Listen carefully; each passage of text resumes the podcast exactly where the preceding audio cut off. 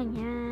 Kembali lagi dengan saya Febri Widuri Damayanti. Di podcast kami yang berjudul Sosis Kenzo nah dalam episode kali ini saya mau merekomendasikan nih ke rekan-rekan yang lagi diet. Mungkin diet untuk weddingnya nanti mungkin move on ingin move on dari mantan biar glow up biar mantannya nyesel kan? Atau mungkin demi kesehatan pribadi juga. Nah mungkin sekarang kalian lagi bingung nih besok makan sayur bu. Udah bosen ngejus terus.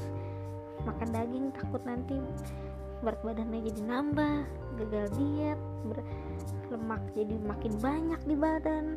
Nah saya memberikan solusinya nih yaitu sosis kenzo karena sosis kenzo mengandung lemak yang rendah namun berprotein tinggi. Nah, protein itu termasuk gizi yang penting ya teman-teman dalam sehari-hari. Jadi meskipun lagi diet tetap tidak boleh melupakan tidak boleh melupakan gizi yang penting yang harus masuk ke tubuh kita. Karena nanti bukannya kurus malah sakit gara-gara kurang gizi. Nah, karena sosis kenzo mengandung protein tinggi namun dengan lemak yang rendah maka sangat-sangat aman untuk dikonsumsi kalian yang sedang diet nih yang lagi bingung mau makan apa lagi. Karena meskipun mengandung daging namun tetap lemak yang mengandung yang ada di dalam kandungan sel itu rendah.